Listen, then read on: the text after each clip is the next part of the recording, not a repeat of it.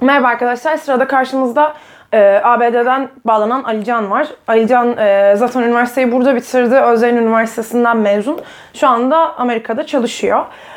Alican hoş geldin yayına. Öncelikle istersen bize oradaki durumu bir kısa özetleyebilirsin. Yani neler oldu virüs ilk görüldüğünden itibaren Amerika'da? Şimdiye kadar ne gibi önlemler alındı ve sen nasıl yorumluyorsun? Bir kısa bundan bahsedelim. Sonra ben sorularımla biraz daha genişleteceğim zaten. Tamam, ben San Francisco'da yaşıyorum, Kaliforniya eyaletinde. Virüs burada ilk Santa Clara County'de, buranın güneyinde, Silikon Vadisi'nin çok yakınlarında görüldü. Çin kökenli bir aile tarafında görüldü 2 hafta önce ve şimdi işte bu bizim Bay Area dediğimiz işte birkaç tane farklı kenti mekantının oluştuğu bir körfez bölgesi, toplam 7.7 milyonluk nüfusu var ve bugün itibariyle 353 vaka var ve bunun yanında 6 tane de ölüm haberi geldi. Kaliforniya'da yaşıyorum. İşte onun içindeyiz. Kaliforniya'nın toplam nüfusu da 40 milyona yakın bir nüfusu var ve Kaliforniya sanırım şu anda Amerika'daki en çok case'in olduğu 3. eyalet. 718 eyalet case vaka var ve 13 ölüm var. İşte onları da Seattle ve New York'la birlikte, onlardan önce Seattle, New York, onlardan bir bini aşmış durumda. Vakaların toplamı. Amerika toplam ölüm 114 şu anda ve sadece 17 tane iyileşme var. Bunların 6 tanesi de Kaliforniya'da, Bay Area'da gerçekleşti. San Francisco'da küçük bir kent. Yani böyle Kadıköy ile Üsküdar'ı birleştiriyorsun. Hani böyle birazcık park ekliyorsun ve küçük bir kent ortaya çıkıyor ve 43 vaka var şu anda. Yaklaşık 2 hafta önce San Francisco'da ilk vaka çıktı. Ben restoranda çalışıyorum. Aslında gastronomi mezunuyum ama barda çalışıyorum, barın arkasında. İlk vakanın çıktığı gün söyleyebilirim ki işler durdu. Hani zaten dönemsel olarak biraz düşük bir işler ama ilk vakanın çıktığı gün San Francisco'da yapılan 5 tane büyük konferans iptal edildi. Yani ertesi günü direkt insanlar sokağa çıkmaz oldu, restoranlara çıkmaz oldu. Direkt hiçbir şey söylemeden ve daha çok düştü. Yani gerçekten böyle %20'ye kadar indi belki sokaktaki ve restoranlardaki kalabalık. Bu cuma akşamı ilk kapatmalar gerçekleştirildi. Yani yani buradaki yerel hükümet San Francisco Belediyesi'nin müdahalesi gerçekleşti ve Castro mahallesindeki 2 tane gece kulübü ve bar kapatıldı. Hemen 2 gün sonra zaten bir daha açıklama yapıldı ve 100'ün üzerinde kapasitesi olan ve gıda satmayan iş yerleri, yani barlar ve gece kulüpleri kapanacak. Ve ondan sonraki günde de salı günü de diyebilirim, ya pazartesi açıklandı. Pazartesi gece itibaren bütün restoranlar sadece paket servise açık olacak ve bütün kapalı olacak. Ve ihtiyaç olmayan hiçbir dükkan açık olmayacak. Sadece benzin istasyonları, hastaneler, eczaneler ve marketler açık olacak gibi bir açıklama yaptı vali. Ama bu şöyle Avrupa'daki gibi değil. Yani ben sokağa çıkabiliyorum, bana kimse ceza yazmıyor. İşte vergi işlemleri var burada yıllık olarak yapılan periyotlık. Ben yapmak istedim, vergi ofisini aradım, bir özel kurul. Bugün açıklardı, gitmedik. Demek ki anladık ki aslında birçok yer açık kalmaya devam ediyor ama gerçekten de sokaklarda çok insan yok diyebilirim.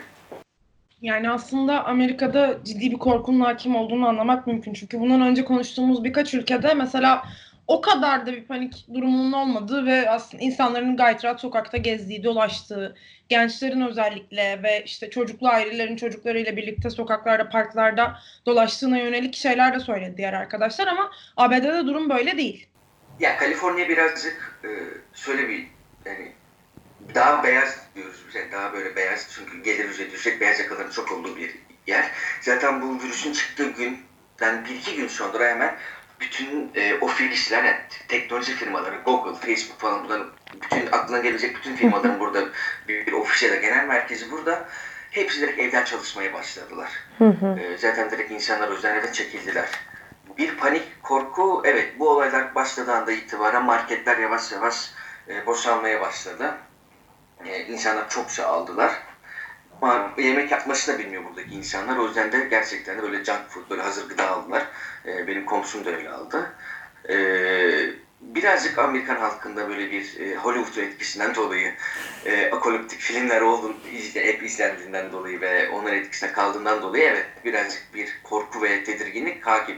Ama bunun en büyük nedeni herkes çok iyi biliyor ki Amerika'daki sağlık sistemi böyle bir salgını karşılayabilecek bir güce sahip değil. Bu yüzden de en büyük korkunun temeli bu olduğunu düşünüyorum.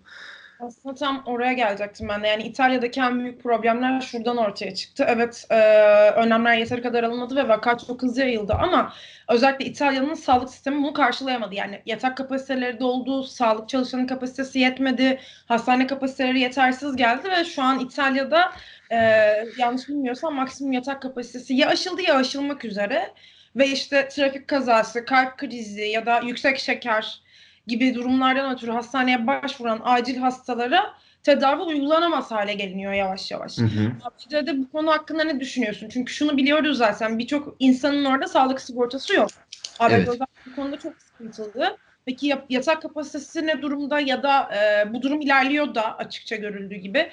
Bu noktada bir önlem alınacak mı? Yani sağlık sigortası olmayan vatandaşların tedavi süreci nasıl ilerleyecek? Ya da özel hastane sayısı çoksa bunlar kamulaştırılacak mı belli bir noktadan sonra? Sinyaller var mı? Yok.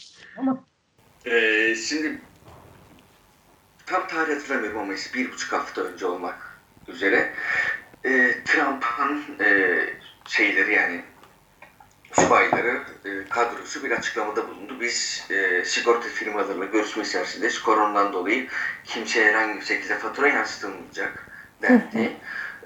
Bu doğru olabilir, bu yapılabilir. Çünkü hani bir olağanüstü hal var. Hani fiilen.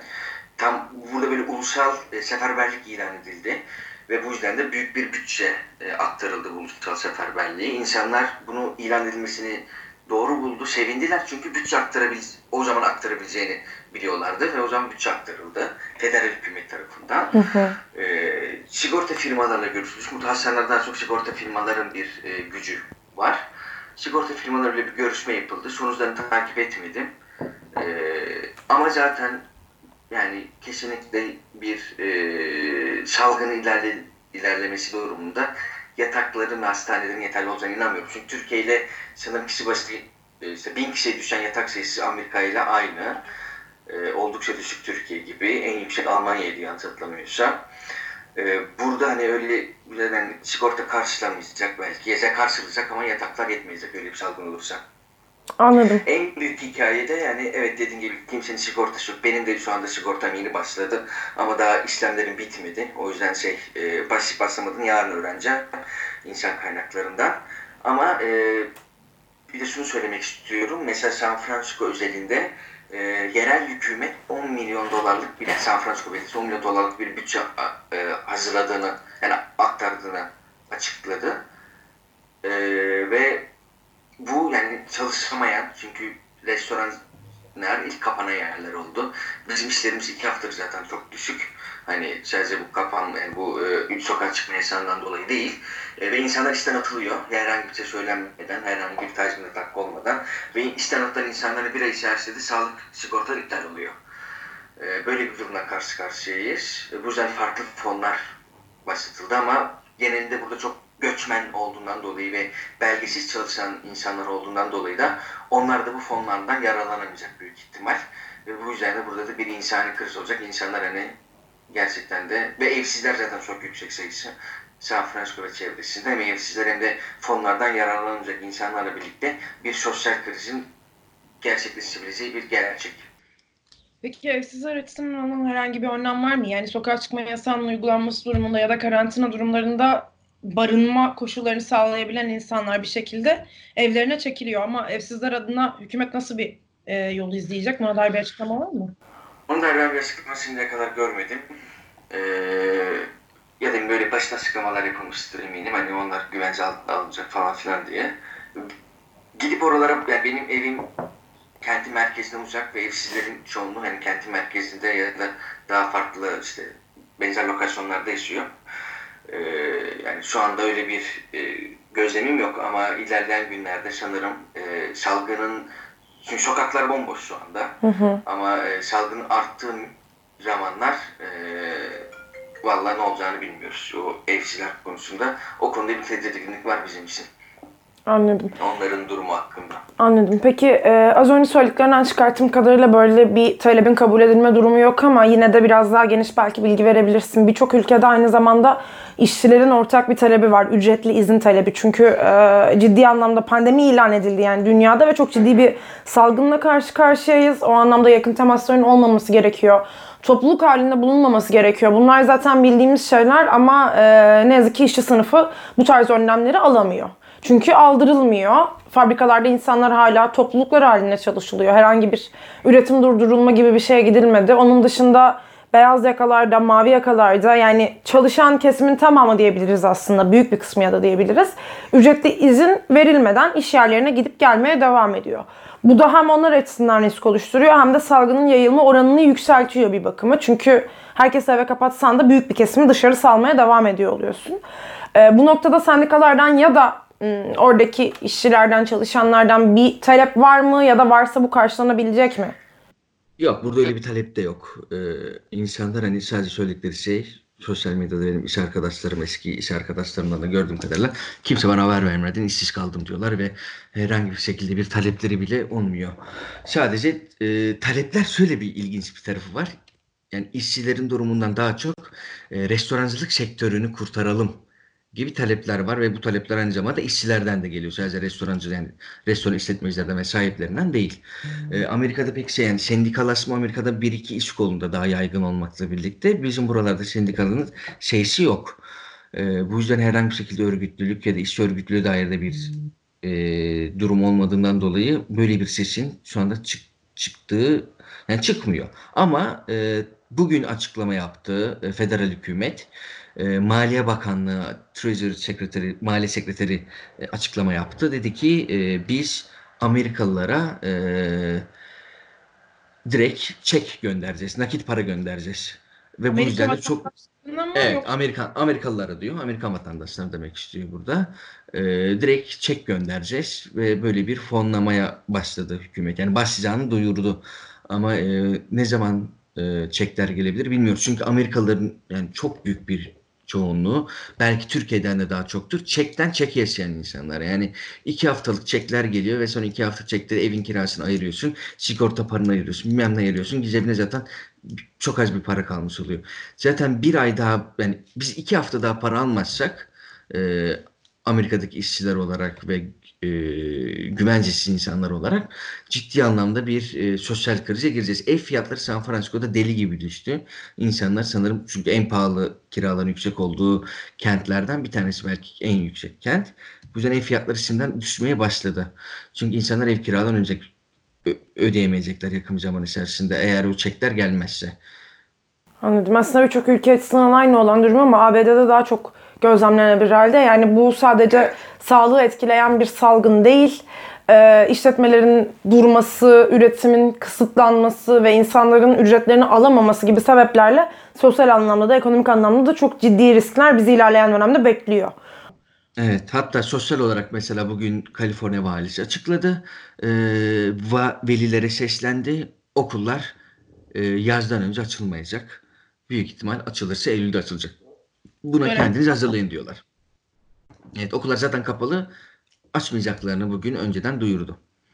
Yakın bir zamanda eyaletler arası trafiği de kapatacaklar diye tahmin ediyorum. Çünkü Kaliforniya valisi onun dair bir açıklaması da minikten olmuştu. Çünkü açıkladığı şeyleri birkaç gün sonra onlar gerçekleşiyor. Yaptırımlara başlıyor.